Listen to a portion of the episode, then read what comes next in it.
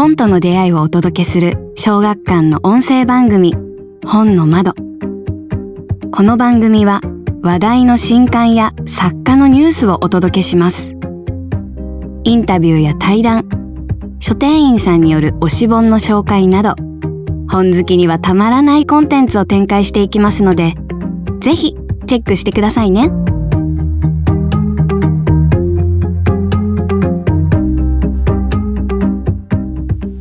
小学館文芸チームのポッドキャスト本の窓前回に引き続き初となるエッセイ集なんやかんや日記京都と猫と本のことの著者武田彩乃さんにお越しいただき小説家の安倍千里さんとオンラインでおつなぎしてお話をしています。聞き手はなんやかんや日記編集担当の室越が務めます武田さん安倍さんよろしくお願いいたします。武田彩乃です。よろしくお願いします。安倍千里です。よろしくお願いします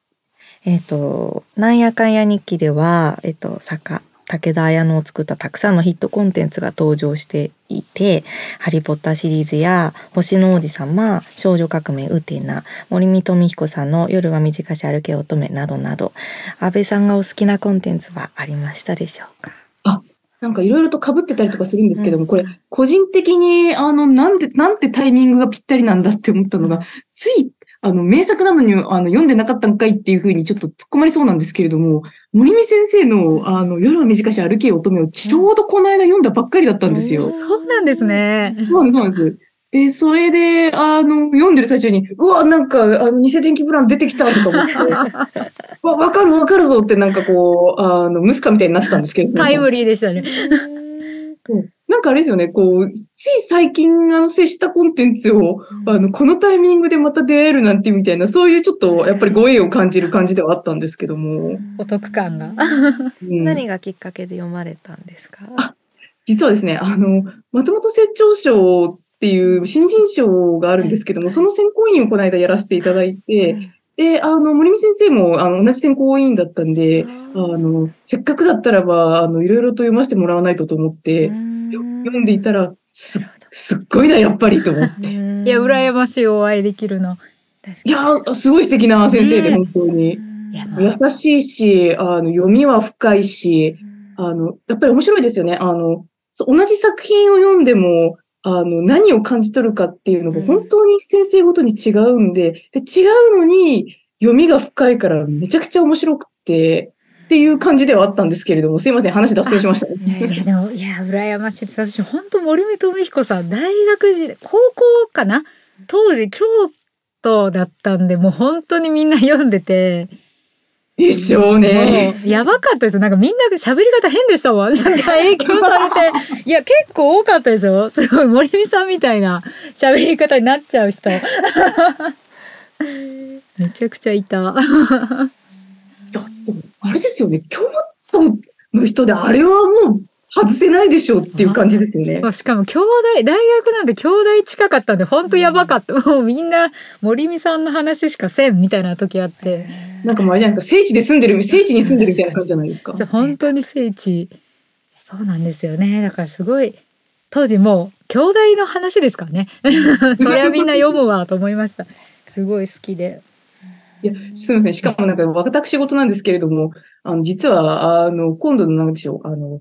えっ、ー、と、下鴨神社で古本市とかあるじゃないですか。ありますね。で、あの、それ、あの、夜は短しにめちゃくちゃ書かれてるじゃないですか。そうそう、本当そう。今度なんか仕事でそこに行くことになってて。あ、いいですね。で、なんか、え、何このリアルと、あ作中東で武田さんのと繋がってと思って、なんか連鎖的になんか伏線を張られてるみたいな感じで面白いなと思ったんですけども。もう京都にご縁がじゃできましたね。本当に、うん。でもあれですよね、なんか、あの、なんやかんや日記の中でこう、フラグが、あの、人生で回収されるっていう話がありましたけども、んなんか、結構あれじゃないですか、あの、武田さんのお話聞いてても思うんですけども、私もそうなんですけども、あの、過去に振りまいたあの、伏線が後々回収される率が高いなっていうのは思うんですよね。なんか意外とこう言ってなくても縁ができたりしますよね。仕事とかもそうですけど、うん、プライベートとかも、うん、なんか気づけばどんどんつながっていく。な、なんでなんだろう。でも好き好き言ってるからかなともちょっと思うんですけど、うん、確かに、ね、気づけば吸い寄せられるかのようにフラグが回収されていく時があってびっくりしますよね。なんかそれがしかもね、あの、うまいことなんか、いい方向に繋がってってくれるから、嫌な意味での伏線回収じゃないから、結構面白いんだよなっていうのを、この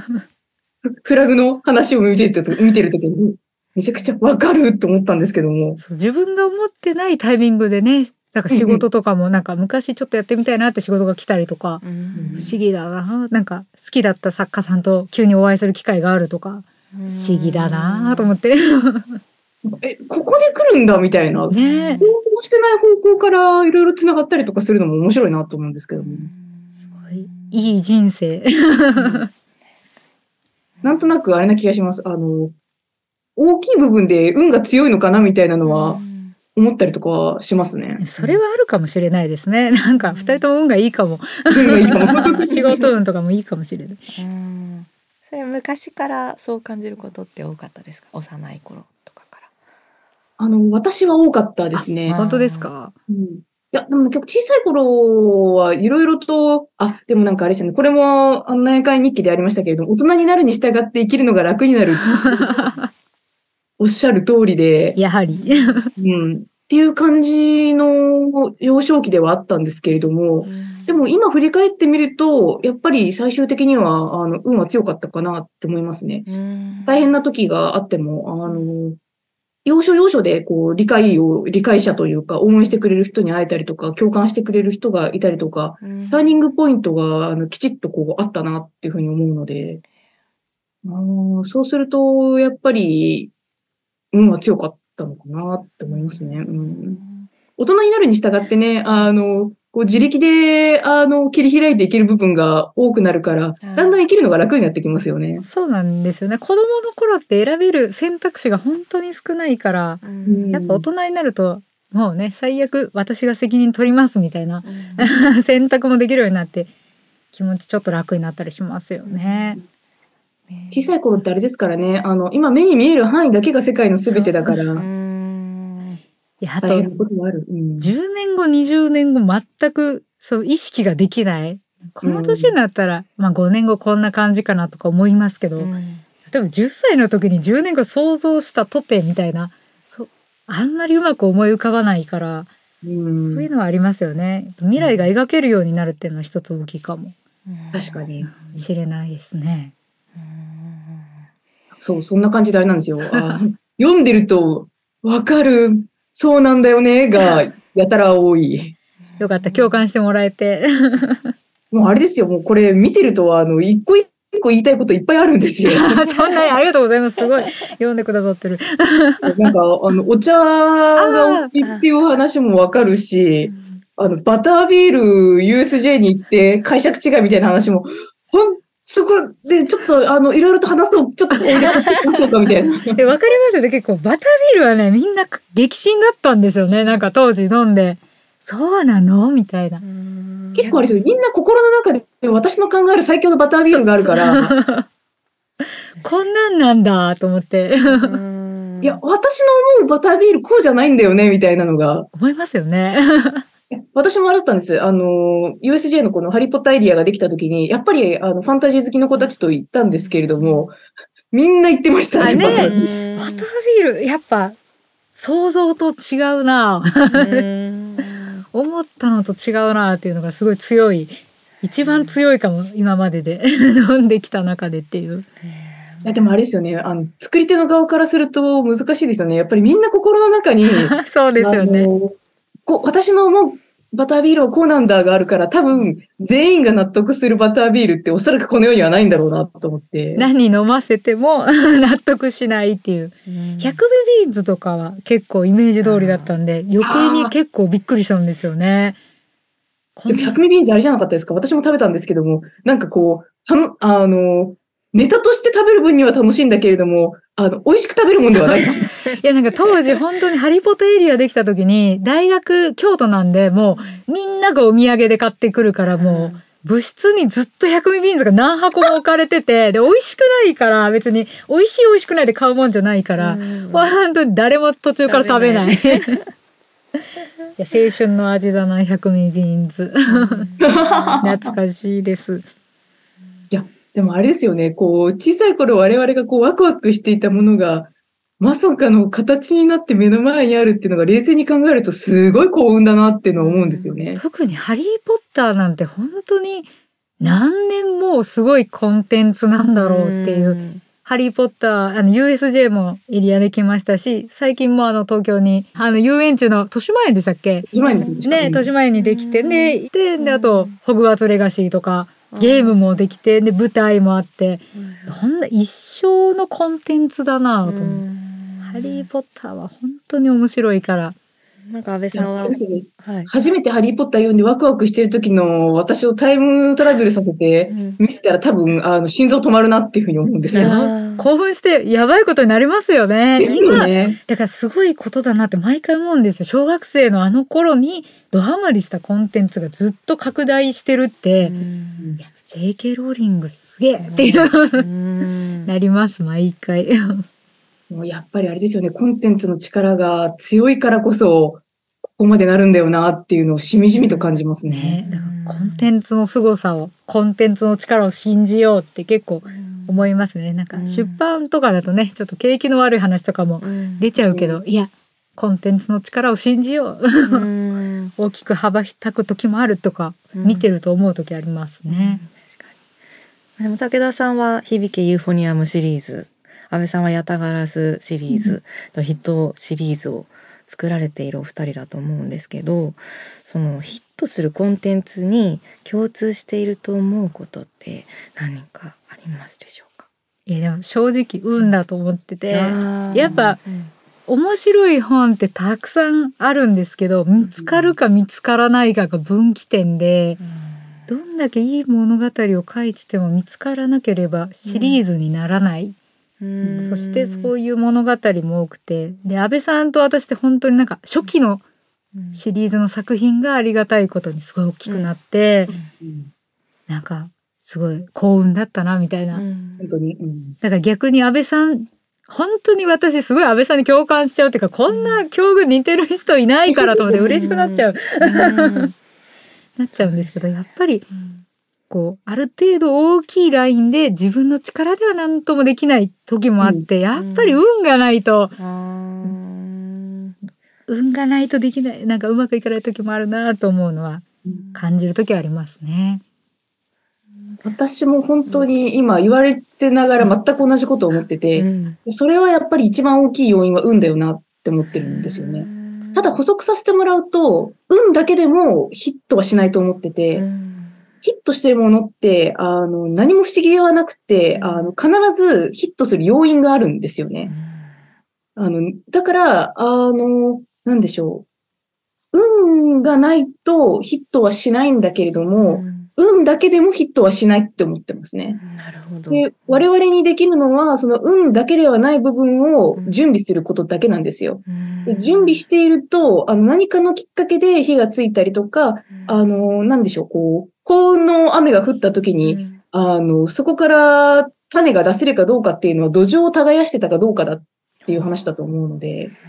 我々は、あの、いつかコンテンツが芽吹いて、そう成長していくための畑を耕すことしかできないねっていう話かなって思うんですよね。うそういう話をお茶しながら喋る。熱い。えー、じゃあこの小説家の武田さんとか安部さんの場合だとそのどんな話にするかっていう要因っていうのはそういう部分ですか？良いものはもちろん。お互い目指していて、うん、で良いものプラスこう見つかった時に救い取ってもらえる良いものを送り出し続けることが、うん、まあもう我々にできること。で運が良くなった時にうまいことすくい上げていただけるものを作れる、うん、じゃあもうより良いものを作るっていうことが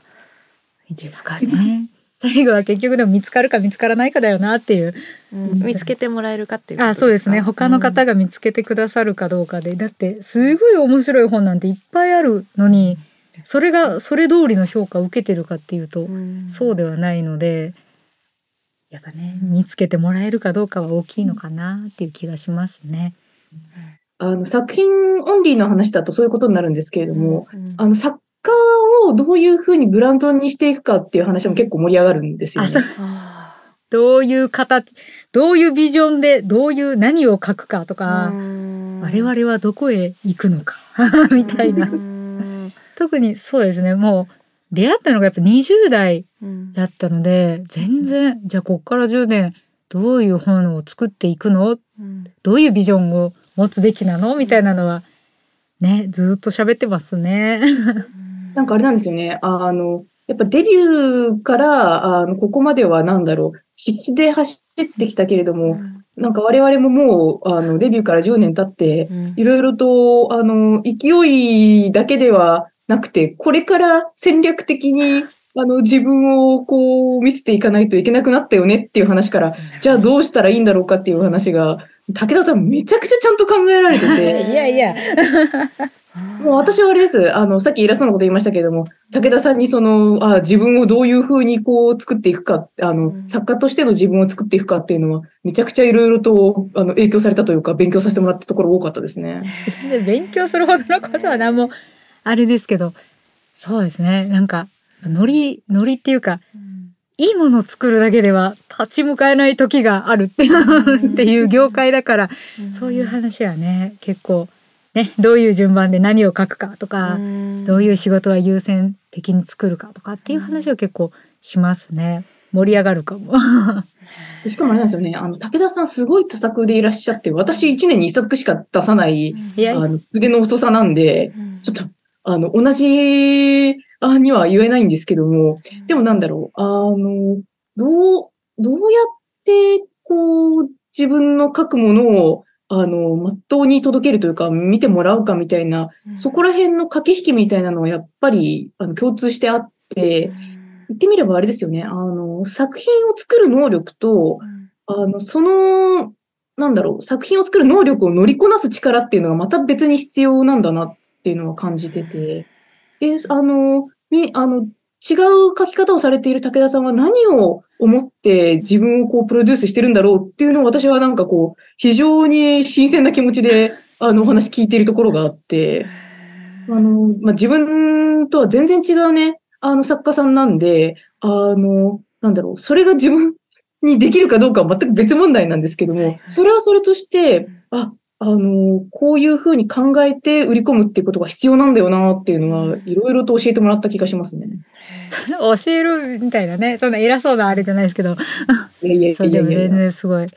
そうですね。なんか同世代と集まると結局そういう話になっちゃうというか。なっちゃいます ね。なんか今、普通に喋ってましたけども、あの、こんな感じでいつもお茶飲みながら。そうです。どんどん深掘りしていく。今後どうしたらいいのかしらとか、ね、我々どうしましょう結構同世代の作家さんと集まるとそういう話多くて、うん、私社船堂さんとかとも結構 そういう話になっちゃうんですけどやっぱみんなそれぞれ書けるものが違うから、うん、そこからそのどういくかも全然違ってるのでそこが面白いなと思ったりしますね。あれですもんね。あの全然自分にしかできないやり方をみんな持っているから。でも、あの、同じ土壌で、あの、働いているわけで、うん、あの、自分以外の人が何を見て何を思って仕事してるのかっていうのを聞いててめちゃくちゃ面白いんですよ。結局ね、真似はできない。その人しかできないよ、みたいなこともあって。えー、そんなことしてるの？って思うこともよくありますからね。ねびっくりする時ありますよね。それ面白いですよね。ベテランの方だとまた話変わってきますからねやっぱ。今ちょうどそう、ね、中堅とかになって見えるものみたいなのが変わってきたかもしれない、若手の時とはまだちょっと一歩違ってっていう感じですかね。そう考えるとあれですね。あの、我々はちょうどなんだろう、似たようなところであの、今後どうしていくだろう、行くべきだろうって悩んでいる人たちが集まってるから、こんだけなんかいろいろと、ああ、面白いなっていうふうに、こう、話が盛り上がるところはあるのかなっていう気がしますね。確かに悩みの質とかが似てるから、それは大きい気がしますね。大体まあ、そんな感じの話してみんなで、いやいやい喋って終わるっていう。特に別に結論とか出ずに。あでも、じゃあ全員で戦友みたいな感じで。うん、でも本当そうですよね。みんなで力を合わせて乗り越えていこうみたいなのが結構近いかもしれないですね、なんか昔はねなんか慣れ合うなみたいな。なんかやっぱ尖るみたいな。あったけど今はもう全然そういう世代じゃないかな。協力してみんなで頑張ろうみたいな流れですね。あれですよね、読者さんってもう本当千差万別だから、あの、私の作品が刺さらなかった人も武田さんには刺さる、武田さんの作品は刺さるみたいな、そういうのがもうすごい溢れ返ってるんですよ。で、我々としては、というか私は、あの、ひ少少しでも多く、その裾の、読者さんの裾野を広げて、あの、小説ってこんな面白いんだっていうふうに開眼する人を増やしていくことが最終的に、あの、私のね、私たちのあの得になることだと思ってるんで、あの、こう、どっちの作品を手に取ろうかなで、負けるか、かつ負けるはあると思うんですけども、それって本当にその一瞬だけのことで、あその作品が面白かったら、あ、じゃあさっき迷ったもう一冊も買ってみようってなるのが長い目で見たらプラスにしかならないので、まあ、戦う相手であると同時に協力して、うん。あの、読者さんをこう獲得していくっていう、そういう関係性なのかなって私には見えてます。うん。やっぱどうしてもね本の業界本を読む方がもうタイパーとか言いますけど結局時間がなくて他の業界に YouTube とか、まあ何でもいいんですけど SNS とかみんな忙しい時代で本を読んでくれる人自体がもうレアになってきてるんであとはもうどれだけ増やせるか 我々頑張ろうみたいな。あれですけどね、私小説ってすごいタイパいいと思うんですけどね。ねでも、うん思うのがやっぱ本のいいとこであり悪いとこであるのがあの読む時間が一定でない。だからあに 2, ヶ月かけて読む方と2時間で読める方と1冊の同じ本でも時間が違うので、ー確かに。そこがねすごいやっぱ難しいとこだなっていう。うん。私なんかはすごいこんな値段でこんなに情報量があって得じゃんとか思っちゃうタイプなんですよ。やっぱ完結してるし読めるしとか思うんですけどやっぱねそれがじゃあ半年かけて一冊読む人に言えるのかって言われると確かにみたいな。そうですね。半年かけて一冊読む人の本の吟味はすごいよねとか。うん。そうそういうのは結構あ本をたくさん読む側の視点でちょっと見ちゃうから気をつけようと思って。あーそれおっしゃる通りですね。私の友人もやっぱ1年に1冊だけ読む子とかいて、うん。い1年かけるんですよ。だから、うん。ほんとちょっとずつ読んで戻ってそりゃ吟味するよね、うん。みたいな。読むの。そういう方におすすめ聞かれた時のプレッシャーとかね。絶対に外せない。一冊だと何を勧めよねすごい難しいですよね、うん。でもやっぱりみんながなんかね面白い本を読んでくれてう。本がもうエンタメとして受け入れてもらえたらそれがうん。私的には一番いいかなと思ったりするんですけど、あとあれですよね。あの、ゆっくり読めるっていうのも、ある意味私、プラスの部分もあるなと思って。うんそうですよねなんか何時間も味わえる確かに。あとなんかあれですね、自分のこう、映像だったらば、あの、ん待って、今のどういうことだろうっていうふうに思うことも、あの、字だったらなんだろう。ゆっくり、ああ、そういうことかって咀嚼できるから、うんうんあそこもあれですよね。いいと捉えるか悪いと捉えるかっていうのが難しいところではあるんですけども、うんまあ、それも踏まえて我々は、まあ、一生懸命読んでもらうたびに頑張らないといけないなっていう感じではあるんですけいどね。やー頑張りましょう 荒波を越えていこう はい、そろそろお時間となります。今日はいかがでしたでしょうか？じゃあ武田さんご感想お願いします。そうですねなんか安倍さんとは普段からすごい普通に友達として喋ってるのでラジオでどうなるかなってドキドキしてたんですけどすごい楽しくお話できてよかったなっていう感想ですあとすごいやっぱり自分の書いたエッセイ読んでくださってもうめちゃくちゃ忙しいのに本当ありがとうございます すごい嬉しい安倍さんのファンの方も私のエッセイ読んでくれたら嬉しいなというちゃっかりしたコメントを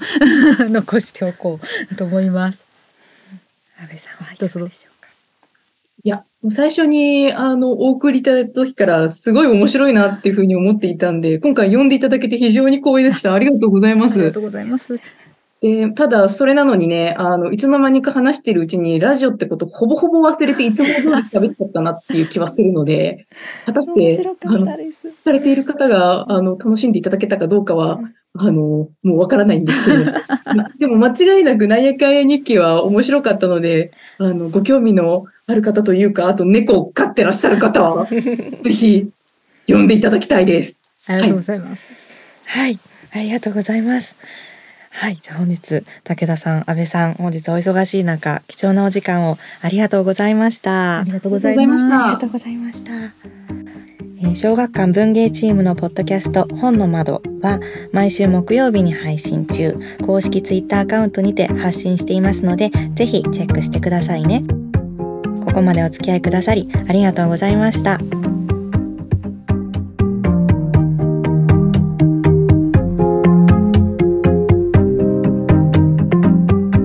小学館がお届けする本の情報番組本の窓。いかがでしたか？ご意見ご感想などはハッシュタグに本の窓をつけてぜひとも SNS に投稿ください。よろしければ小学館の文芸サイト小説丸も合わせてお楽しみくださいね。次回の放送もお楽しみに。